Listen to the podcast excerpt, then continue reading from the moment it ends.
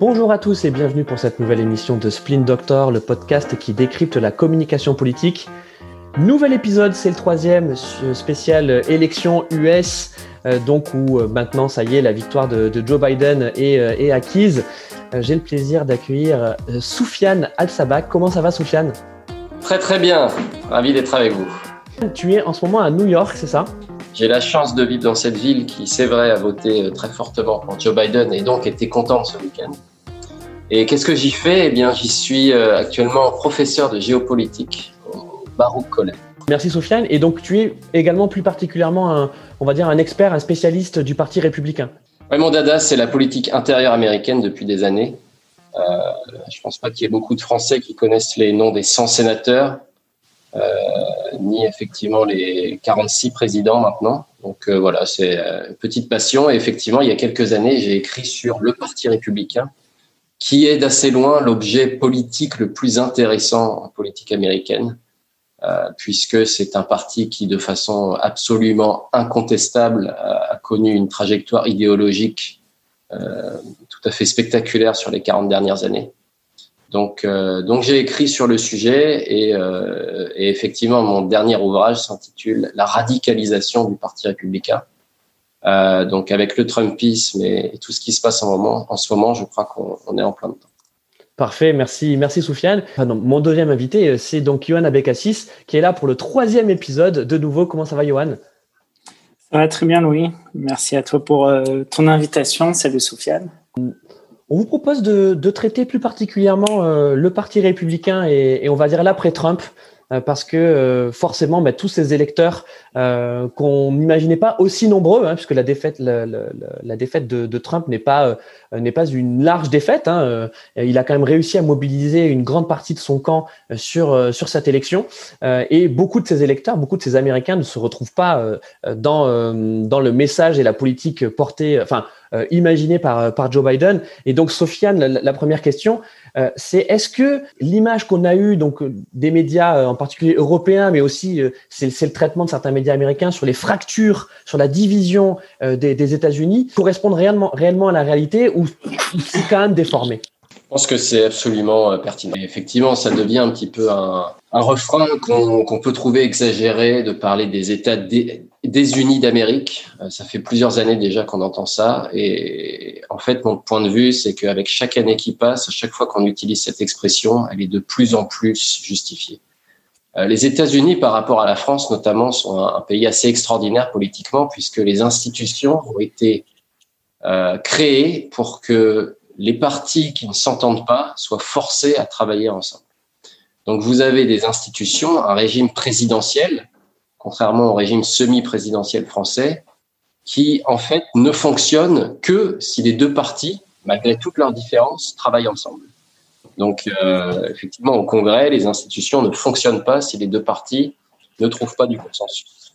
Et ce qui est assez extraordinaire, c'est que effectivement, les États sont totalement désunis en Amérique parce qu'il y a aujourd'hui très clairement une fracture entre deux Amériques qui ne pensent pas du tout pareil et qui surtout malgré ça, ne veulent pas travailler ensemble.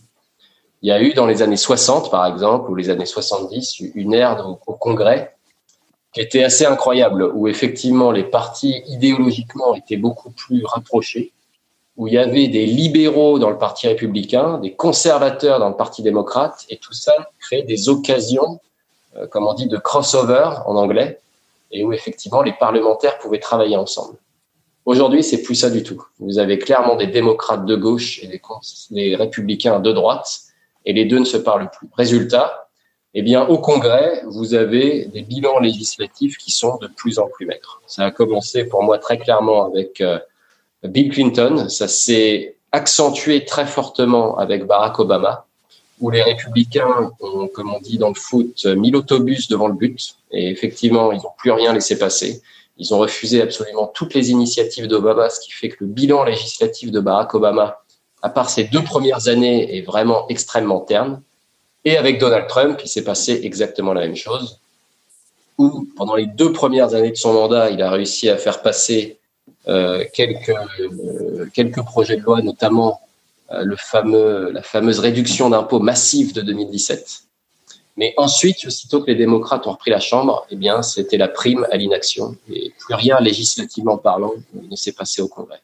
Donc, les États désunis d'Amérique, c'est pas du tout euh, un soundbite, c'est une réalité. Et c'est une réalité qu'il est absolument crucial euh, de changer. Joe Biden le sait parce que sans ça, il pourra absolument rien faire au Congrès.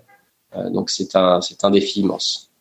Merci, merci Soufiane. Et Johan, on l'avait dit lors d'un précédent épisode, euh, ce que le Parti démocrate a, largement sous-estimé ces dix dernières années, c'est le sentiment de déclassement euh, d'une grande partie des classes moyennes euh, américaines. Et on parle notamment, bah forcément, c'est le symbole de la Rust Belt, mais, mais pas uniquement. quoi. Qu'est-ce qui a fait que le Parti républicain via le Trumpisme, mais pas uniquement, a réussi à mieux s'adresser à ces Américains que le Parti démocrate euh, écoute, c'est une bonne question. Effectivement, bah, je pense le, le point, moi, j'ai le souvenir, c'était ça, c'est-à-dire que euh, en considérant l'électorat justement de cette Rust Belt, en tout cas ouvrier, ces banlieues blanches paupérisées, dues à la désindustrialisation euh, des dernières décennies, euh, le Parti démocrate le considérait comme acquis. Je crois qu'Hillary Clinton n'avait même pas mis les pieds euh, ni dans le Wisconsin et, euh, la veille de l'élection, je crois dimanche soir, avait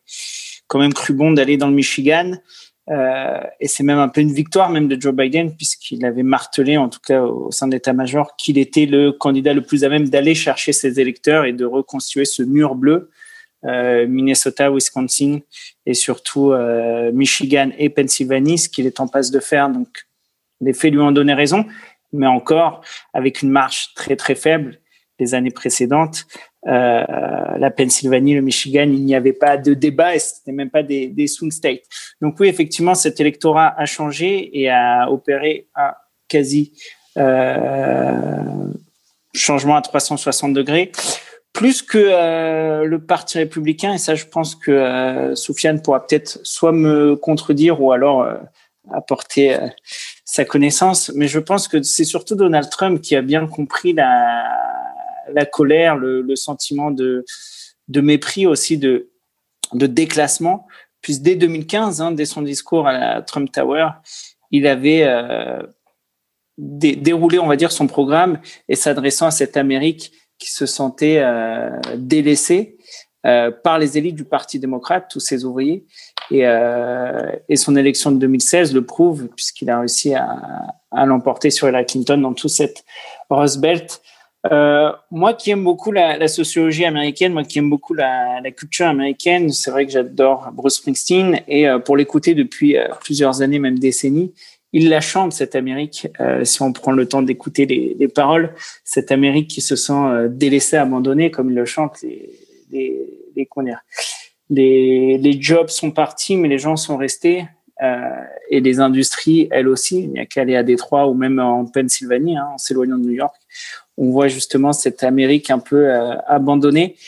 Pour répondre à ta question sur euh, sur je, le en politique, je pense, c'est le flair, c'est-à-dire euh, sentir le, le, peuple. Trump l'a magnifiquement réussi euh, et son élection euh, est venue le consacrer. Là où Hillary Clinton est dans le sérail, ou en tout cas en politique, depuis bien longtemps, et elle n'a pas su comprendre, c'est-à-dire en voulant refaire la, coalition Obama, ça n'a pas marché. C'est, je pense aussi la, la, crise financière de 2008. On l'avait dit, 2016, c'était la première élection présidentielle depuis euh, les demandes d'Obama, mais depuis la crise financière de 2008. Et, euh, et cette crise est venue, on va dire, euh, accentuer ce déclassement et ce rejet aussi de, cette classe politique, de cet établissement, qui soit républicain comme démocrate. Et la preuve, en 2016, en primaire, on avait des, des candidats républicains, on va dire, bon ton, en tout cas euh, corrects, respectueux, et avec un Donald Trump qui a laminé un à un ses adversaires pour finalement euh, faire de même avec Hillary Clinton qui représentait cet établissement, là pour le coup démocrate. Euh, Soufiane, euh, sur le, l'histoire récente du Parti républicain, donc Johan a parlé à très juste titre de, la crise financière de, de 2008. Euh, on a vu l'émergence à ce moment-là des fameux Tea Party au sein du Parti républicain. Est-ce que ces Tea Party posaient déjà les bases de ce que deviendra assez rapidement le Trumpisme? Eh ben oui, je pense que c'est le cas, puisque la base du Trumpisme, pour moi, c'est avant tout le récit d'une histoire alternative de l'Amérique, euh, une Amérique rêvée, une Amérique nativiste, une Amérique qui au fond n'existe plus et qu'il faut s'acharner euh, via une, je crois, idéologie anarcho-conservatrice à conserver à tout prix euh, dans l'Amérique d'aujourd'hui. Et le Tea Party a fait ça parce que le Tea Party, effectivement, même si c'était, on l'a représenté avant tout comme un mouvement euh, anti-dépenses fédérales, euh, anti-hausse d'impôts, etc. Euh, c'était avant tout un mouvement extrêmement nativiste, une Amérique qui n'a jamais accepté l'avènement du, président noir, le premier des États-Unis, et une Amérique qui, pour la toute première fois, je crois, de, façon absolument massive, via les réseaux sociaux, euh, dès 2010, avait compris la force du mensonge, la force de ce récit alternatif des fake news, et qui commençait à raconter que Obama était musulman, que Obama était né au Kenya. C'est comme ça vraiment que ça, c'est né, je crois, les, mensonges de masse qui ensuite sont devenus totalement monnaie courante à partir de 2015-2016 et la campagne Trump. Donc euh, oui, de ce point de vue-là, je pense que le Tea Party a jeté les bases du Trumpisme, absolument. Euh, Johan, pour, euh, pour justement euh, revenir sur cette ascension de, de, Donald Trump, tu as parlé d'anti-establishment. c'est quand même incroyable que quelqu'un comme Donald Trump, dont on pourrait penser justement qu'il fait partie de cet establishment, ait réussi à s'en extraire et justement à, à, le dénoncer de manière aussi virulente et convaincante.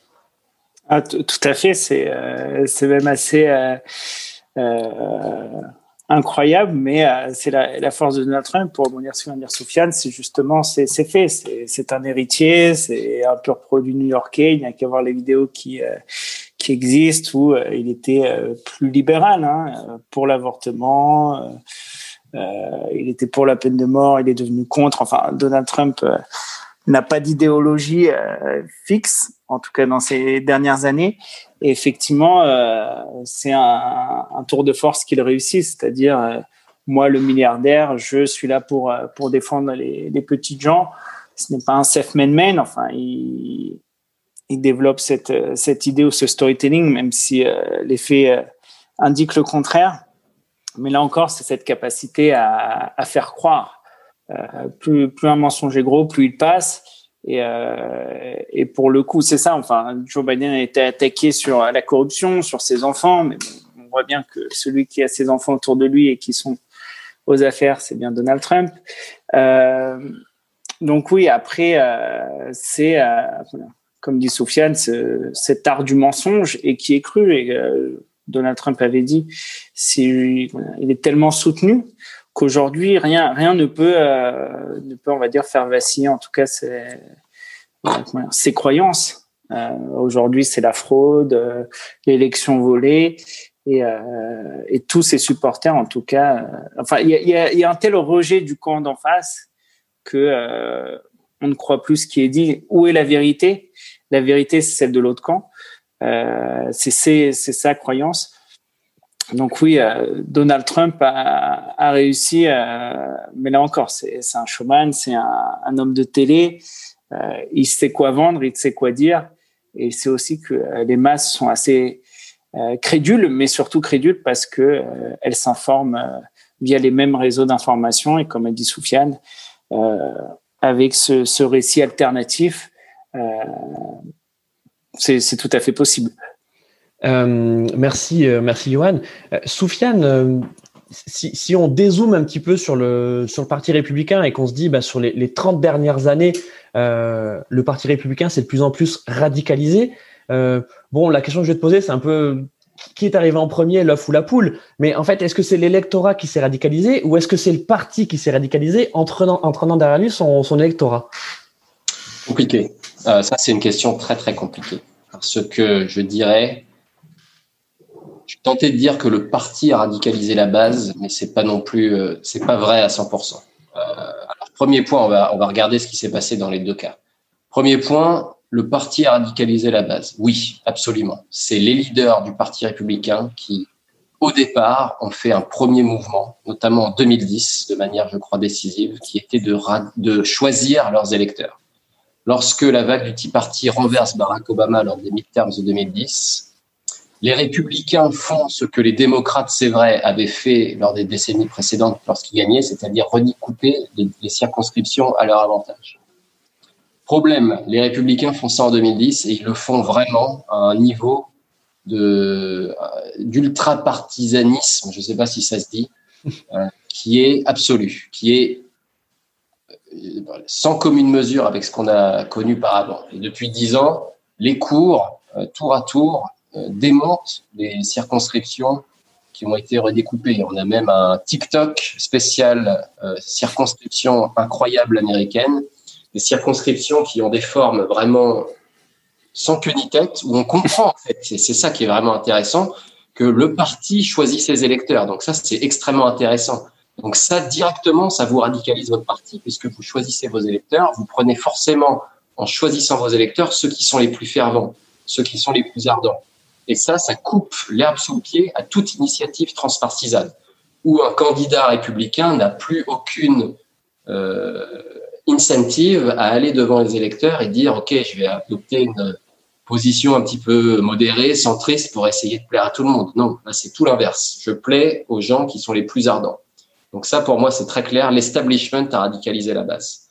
Dans le même temps, c'est vrai, euh, je crois que la base s'est radicalisée et évidemment, le parti a dû suivre. Alors comment ça s'explique? Ça, je crois que c'est un mouvement, une lame de fond qui est euh, portée par deux vecteurs qui sont extrêmement importants, où la base a été radicalisée premièrement par les réseaux sociaux, où il y a une désintermédiation du discours politique, où de facto, on peut se demander si d'ailleurs de base c'est pas forcément une bonne chose, mais l'électeur moyen de base a une voix qui porte plus parce qu'il y a les réseaux sociaux et au fond euh, l'opinion de l'expert qui est invité dans une émission de télé, par exemple, a strictement le même poids que quelqu'un qui met un post sur Facebook en mode public.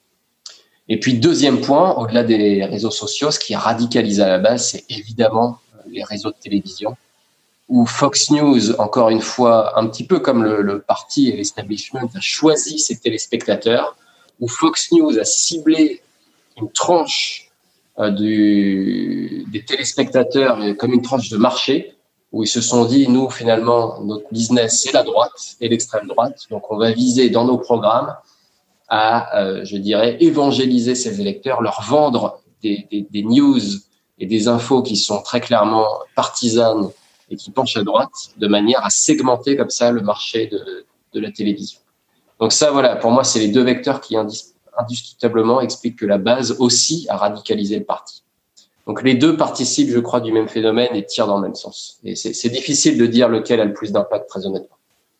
Euh, merci, merci, c'était c'était très très clair. Et donc une question pour tous les deux. Alors d'abord, Johan, euh, est-ce que le parti républicain se, résume aujourd'hui, donc euh, au lendemain de, ces élections présidentielles, au Trumpisme euh, et puis la deuxième question qui euh, qui, est, euh, on va dire consécutive, c'est est-ce que le Trumpisme va survivre à Donald Trump? Je tenter, tenter de répondre oui aux deux questions. le Parti républicain, effectivement, on l'a vu, s'est radicalisé au cours des dernières décennies, mais surtout des dernières années. Et Donald Trump, qui est un outsider, hein, qui n'était pas républicain à la base, a réalisé une sorte d'OPA sur le parti, et ce qui fait que euh, aujourd'hui il y a très peu de voix dissonantes. Alors euh, Donald Trump est toujours en place à la Maison Blanche et il n'a pas donné de signe qu'il allait euh, faire un pas de côté et disparaître. Donc il y a, il y a toujours cette ombre de Donald Trump et on le voit quant aux réactions euh, des élus républicains, notamment des voix qui comptent, personne ne, se désolidarise, en tout cas pour l'instant. Et on voit même des, figures comme euh, Lindsey Graham notamment, euh, ou McCarthy qui est le, le, leader de la minorité euh, républicaine à la Chambre, aller dans le même sens que la campagne de Trump, c'est-à-dire crier au vol, à la fraude et, et en tout cas aux accusations défendues par, par l'équipe de Trump. Donc, euh, et, même dans les élections locales, euh, à l'échelle américaine, on voit bien que les candidats de Donald Trump, ou en tout cas ceux qui ont embrassé son, programme et en tout cas sa ligne, ont été euh, pour beaucoup plébiscité, hein, surtout dans l'Amérique rurale. et on l'a vu, si Joe Biden a parfois gagné des États, les électeurs ont voté pour des candidats républicains. C'est le cas dans le Nebraska, dans le deuxième, dans le deuxième district, je crois, enfin, dans la deuxième circonscription, où là, l'élu euh, démocrate a perdu de 7 points, mais au job, de 6 points, je crois, et Joe Biden, lui, a remporté en tout cas cette, euh, cette euh, circonscription de 7 points. Donc, il y, a vraiment un, différentiel. Et euh, donc, le Parti républicain aujourd'hui se résume en grande partie pour, pour Donald Trump. Et si la question, c'est de savoir est-ce que, une fois Donald Trump en dehors de la Maison Blanche, son idéologie restera Je pense que oui, très clairement. Il n'y a qu'à voir les chiffres. Euh, il y a eu plus de 10 millions de, de républicains, en tout cas d'électeurs républicains qui, euh, qui n'avaient pas voté en 2016 et qui sont venus euh, plébisciter Donald Trump. Donc ça, ça restera. Joe Biden le sait. Euh, les élus, en tout cas les élites démocrates, doivent le savoir. Euh, et je pense que euh, c'est ce qui a été dit et répété, c'est-à-dire que l'ascension, en tout cas l'accession au pouvoir de Donald Trump n'est pas une, euh, un accident et euh, plutôt euh, un symptôme de l'Amérique et d'une radicalisation. Donc c'est une suite logique et il n'y a rien qui prouve aujourd'hui que ça va tendre à disparaître, bien au contraire. Euh, avec davantage, je pense, de radicalisation. Tout dépendra de, euh, des quatre prochaines années, de ce qui se fera au Congrès, effectivement, avec un Joe Biden qui veut quand même rassembler. Barack Obama avait la même idée, hein, c'est-à-dire d'unir le pays, euh, plus de blue states, de red states, mais à l'Amérique. Il a eu un congrès extrêmement radicalisé et qui est encore plus radicalisé aujourd'hui. Et, il avait, et il avait perdu aussi ses premières euh, midterms en 2010. Exactement, et surtout euh, Barack Obama a commencé son mandat alors là avec une vraie loi des reins et avec une euh, euh puisqu'il avait la super majorité, 60 euh, sénateurs, même si le décès de Ted Kennedy assez rapidement lui a fait perdre une voix, remplacé par un républicain, mais on a vu que c'était compliqué et là, effectivement, pour reprendre, rejoindre ce qu'avait dit Sofiane en, introduction, c'est très vrai. C'est-à-dire le, le, Congrès, en tout cas les, les, institutions, sont faites de façon à ce qu'on incite au compromis. Et il faut des voix républicaines ou des voix démocrates pour faire passer notamment les, les grands textes. Je crois que c'était Franklin Roosevelt qui avait dit un grand président est avant tout un président qui sait manœuvrer son Congrès. Ce qu'avait fait Lyndon Johnson en, en faisant passer les, les, grands textes de loi, en tout cas progressistes, des années 60. Euh, mais oui, le, le, est là pour euh, Trumpisme est là pour durer, à voir quelle forme il prendra, qui euh, sera le porte-voix. Ça peut être très bien Donald Trump euh, et d'autres élus. C'est, je conclurai là-dessus, Lindsey Graham, Ted Cruz. qui sont quand même très à droite, mais on aurait pu attendre d'eux une, certaine hauteur. Non, non, non, non. Et je crois que c'est un tweet de Sofiane qui répondait là-dessus en disant que ça montre effectivement à quel point les, élites du Parti républicain euh, euh, veulent aller dans la voie de Donald Trump et se positionnent déjà pour 2024. Qui va être le, euh, le représentant, le porte-voix de ces euh, dizaines de millions d'électeurs qui ne sont, qui, qui sont pas prêts de disparaître Ouais, merci, merci Johan. Donc, donc les, mêmes questions pour euh, pour Sofiane. Euh, est-ce que euh, on peut résumer le Parti républicain au Trumpisme aujourd'hui et est-ce que le, le, Trumpisme peut survivre à Donald Trump? Euh, Johan nous dit qu'il y a peut-être un, un trésor à aller chercher. Hein. Absolument. Non, je pense que ça c'est tout à fait vrai et il faut jamais oublier que le Trumpisme ce n'est pas le Parti républicain parce que euh, les quatre dernières années, évidemment, on a eu le mirage, peut-être l'impression que les deux institutions étaient liées, mais il y a clairement une idéologie Trump, il y a clairement un establishment, un appareil, une institution politique qui est le Parti républicain. Il y a eu une alliance de circonstances pendant quatre ans, mais là, on le voit, les lignes de fracture vont très vite commencer euh, à revenir au premier plan. Euh, première question, est-ce qu'on reconnaît la défaite de, de Trump ou pas? Vous voyez très clairement qu'il y a des élus républicains comme Cruz et, qui, et comme Graham qui jouent le jeu du Trumpisme, qui se savent totalement dépendants de la base Trumpiste dans leur, dans électorat. Euh, donc effectivement, ces personnes-là ont une incentive à, je dirais, essayer de conserver leurs électeurs et essayer de, de, de satisfaire la base de, de, Trump. Dans le même temps, le Parti républicain, c'est une institution. C'est des gens qui portent des élus à travers tout le pays Et si on en vient à contester l'appareil même de la démocratie, ce qui lui donne la légitimité, c'est-à-dire le vote, eh bien évidemment, le, Parti républicain, en tant qu'appareil qui vide la démocratie, eh bien se coupe euh, immédiatement l'herbe sous le pied et, en fait se, se, tire une balle dans le pied. C'est aussi simple que ça. Donc ils peuvent pas aller aussi loin que de dire on va soutenir Trump à tout prix. D'où une espèce de transition en douceur qu'on est en train de voir se mettre en place euh, où effectivement on sait très bien que Joe Biden a été élu, que c'est incontestable, mais on va essayer de mettre en place des éléments de langage pour, je dirais, euh, ménager l'ego de Monsieur Trump et de son clan euh, pendant quelques jours. Ça, c'est le scénario effectivement le plus probable. Pour la suite, évidemment, le Trumpisme ne disparaît pas. 62 millions de voix en 2016, il va sûrement finir à 72 ou 73 millions de voix dans cette élection de 2020. Trump a réussi à sortir des électeurs qui sont absolument dépolitisés, qui n'ont strictement rien à voir avec le Parti républicain ni avec la politique. Euh, et effectivement, le Parti républicain, dans les années à venir, ne peut pas gagner au niveau national contre les démocrates sans les électeurs trumpistes, sans faire sortir ces électeurs qui, lors des élections de 2016 et de 2020, sont allés voter uniquement parce que la figure de Donald Trump était sur le ticket. Ça, il faut bien comprendre.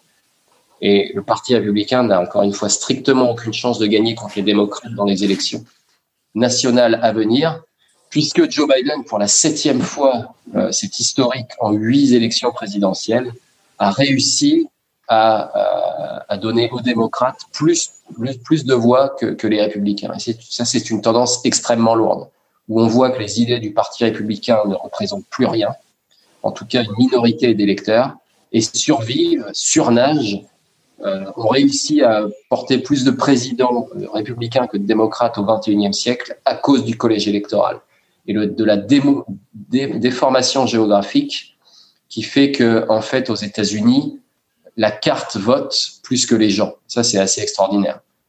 C'est pas une voix euh, par électeur, c'est vraiment une voix par électeur et aussi par État, ce qui fausse complètement les données. Mais fondamentalement, les idées du Parti républicain sont totalement minoritaires aux États-Unis depuis au moins 20 ans.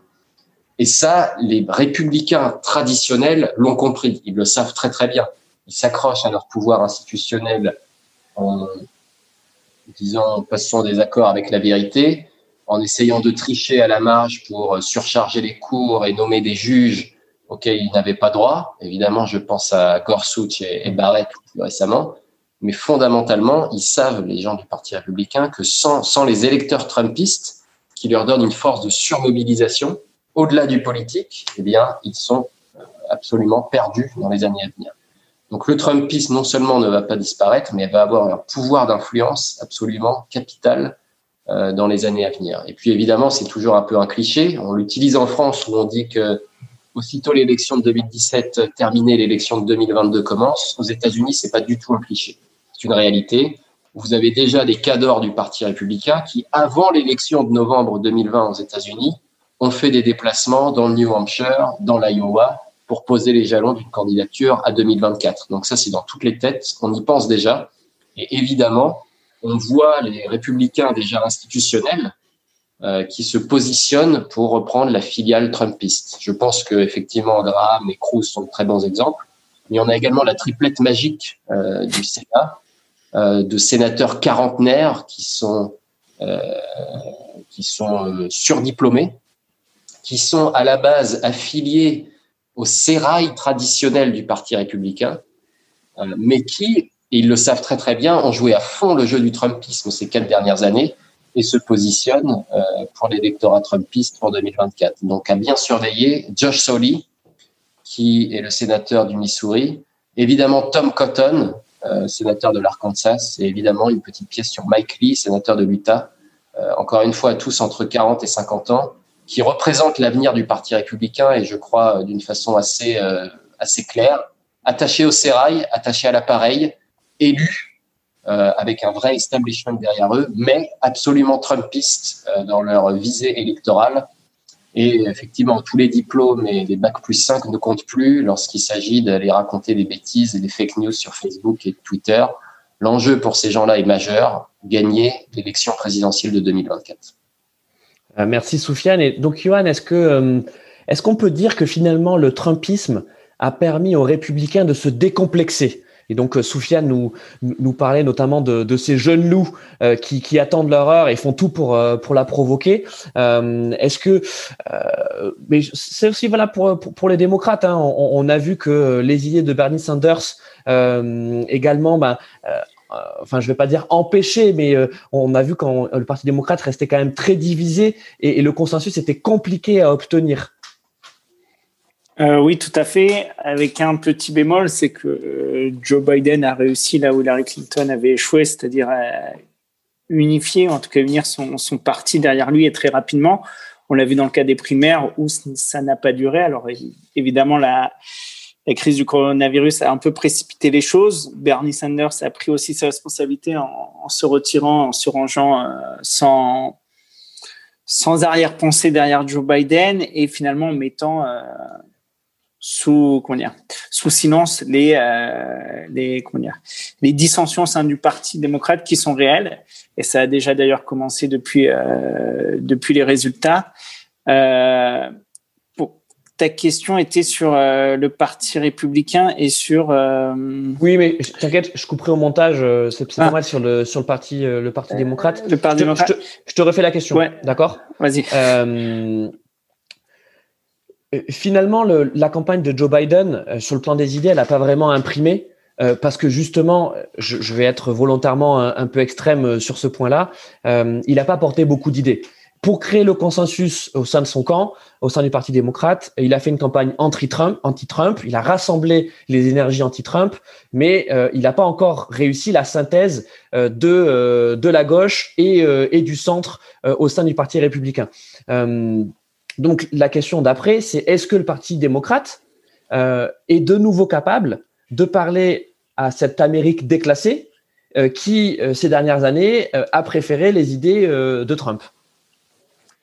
Euh, bah, c'est tout l'enjeu de, des quatre prochaines années, effectivement. Alors, euh, on peut critiquer ou pas, mais effectivement, Joe Biden a fait une campagne, euh, en tout cas une stratégie très pragmatique. Il n'a pas pris de risque à, s'exposer et à prendre des, positions assez radicales ou tranchées pour son électorat, et en sachant pertinemment que, euh, surtout pour une euh, réélection, c'est surtout la personnalité du président en place.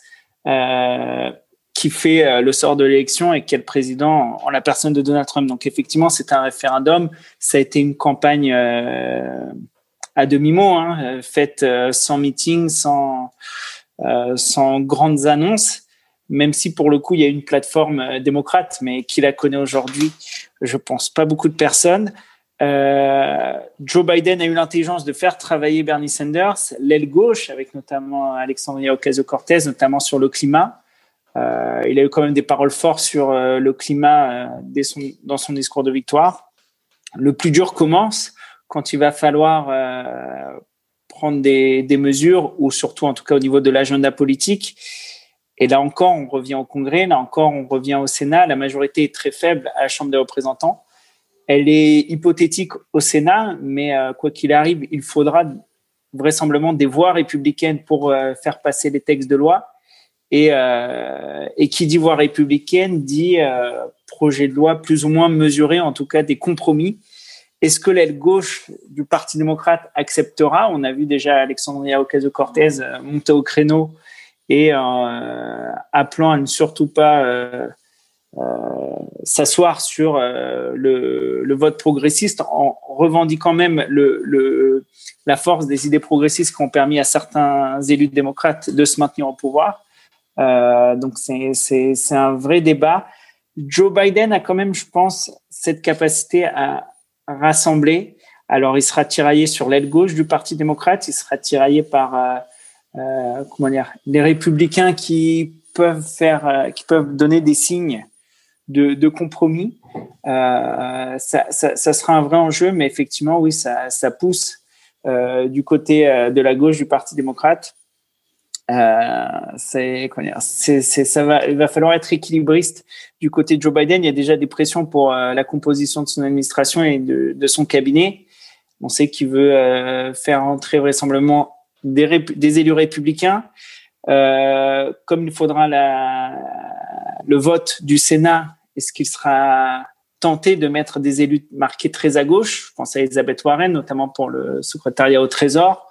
Euh, ça peut faire, euh, comment dire, provoquer certains républicains, notamment Mitch McConnell. Donc, à voir, à voir. Mais effectivement, oui, il y a un vrai débat qui, qui couvre au sein du Parti démocrate et qui n'est pas résolu par, par cette élection qui plus est euh, assez large dans les voix et au niveau des États, mais en tout cas serré au niveau du, du vote républicain.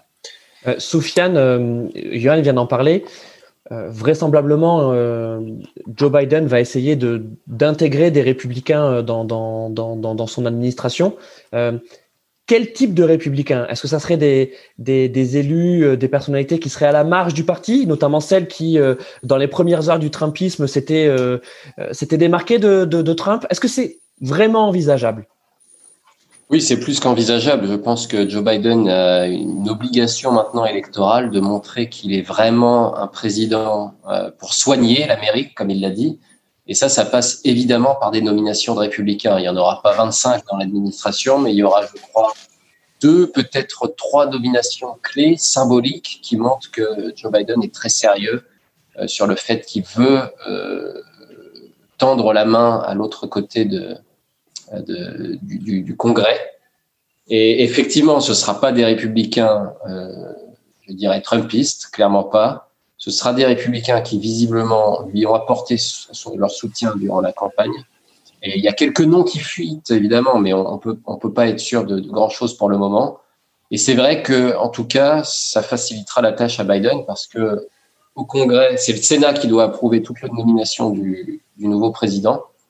Et, et, effectivement, Mitch McConnell ne laissera déjà pas passer, c'est sûr, des profils qui lui sembleront entre guillemets trop gauchistes. Donc euh, c'est vrai que à la base, c'est très dur d'imaginer Bernie Sanders ou Warren entrer dans l'administration, alors que si les démocrates avaient gagné le Sénat, comme on pensait que ce serait le cas, eh bien, ils avaient sans doute leur place assurée, euh, notamment au Trésor ou au travail.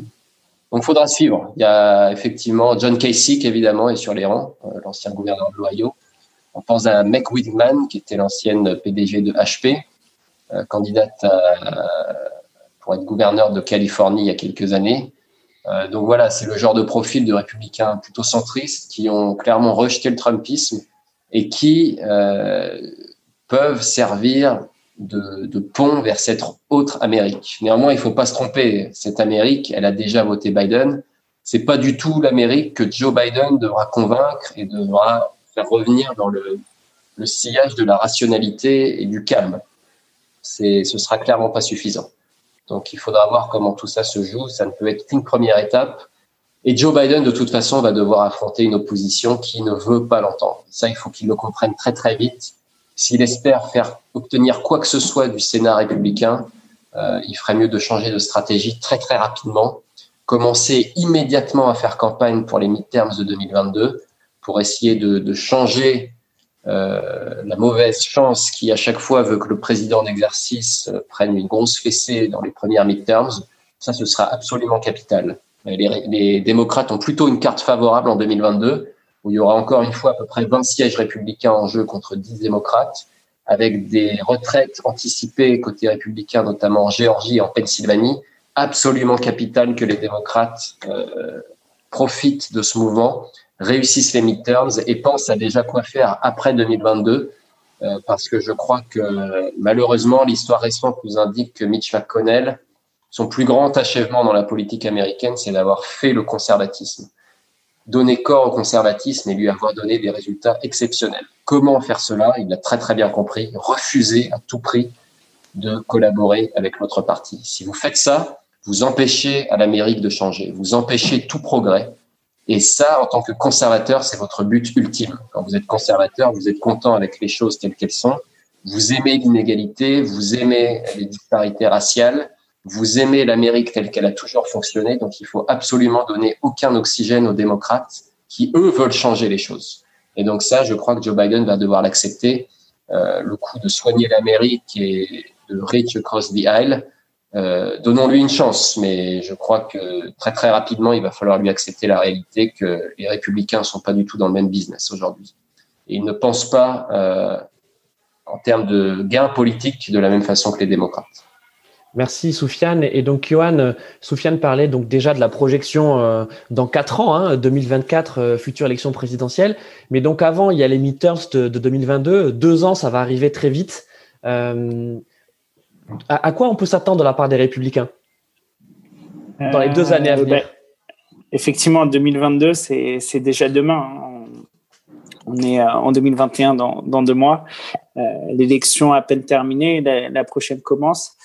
Euh, surtout comme disait Sofiane, euh, déjà même pour 2024, puisque les primaires auront lieu euh, en 2000.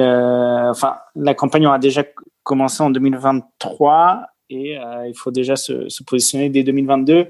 je rejoins tout à fait et, et, parfaitement ce qui vient d'être dit par Soufiane, c'est-à-dire au niveau de, de l'opposition et de l'obstruction manifeste et assumée. Euh, de la part des républicains emmenés par Mitch McConnell, c'est effectivement le cas, c'est-à-dire euh, et euh, Obama était arrivé au pouvoir avec cette même idée de d'être au-dessus des partis, de, de faire progresser l'Amérique ensemble. Les républicains ne lui ont même pas laissé cette chance et c'était acté dès le jour même de, de son accession au pouvoir. Joe Biden a le même constat, a la même envie mais euh, il me semble difficile de voir surtout euh, un, un, Sénat qui s'est radicalisé au niveau des, des profils, euh, de voir ça euh, apparaître.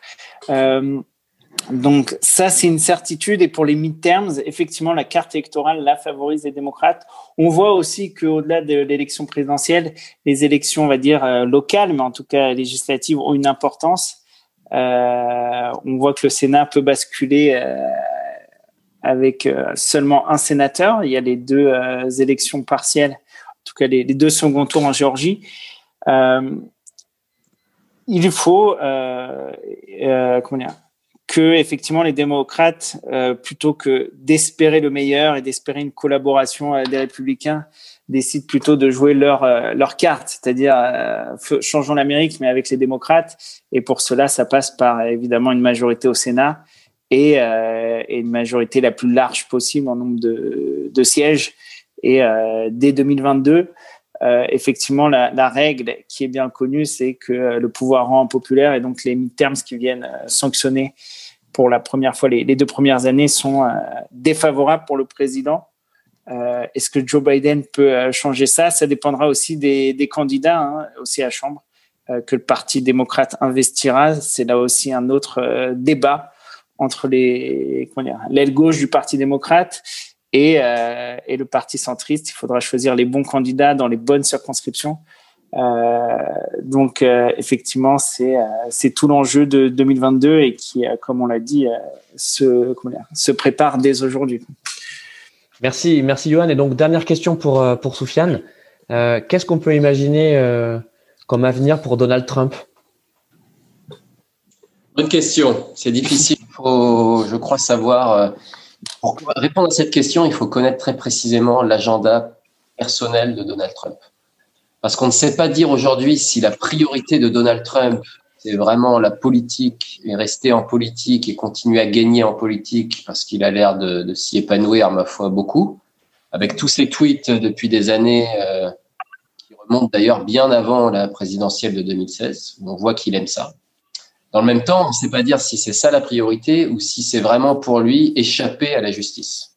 Et ça, évidemment, il va falloir qu'il en tienne compte parce qu'on sait très très bien que euh, le district de New York euh, est déjà le 31 janvier à attaquer les dossiers. Il y a beaucoup à faire, il y a beaucoup de matière et effectivement, si Donald Trump euh, eh bien, se voit obligé de, de mettre en priorité cet agenda, je dirais, judiciaire, eh bien, il pourrait très simplement être empêché de se représenter en, 2024. Donc, euh, donc voilà, c'est difficile. Je pense qu'il n'a plus grand chose à faire dans le business, donc je pencherai plutôt sur une candidature probable en 2024. Mais c'est difficile de savoir ce qu'il va être capable de faire dans son agenda dans les années à venir. Euh, ce sera, ce sera clairement pas évident. Parfait, merci beaucoup à tous les deux pour, euh, pour cette émission une nouvelle fois très riche euh, autour donc, du Parti républicain et, du euh, Trumpisme. On espère que ça vous a plu. Si vous souhaitez interagir avec Soufiane et Johan, il me semble que vous êtes tous les deux sur Twitter. Et donc à très bientôt pour de nouvelles aventures autour de la communication politique.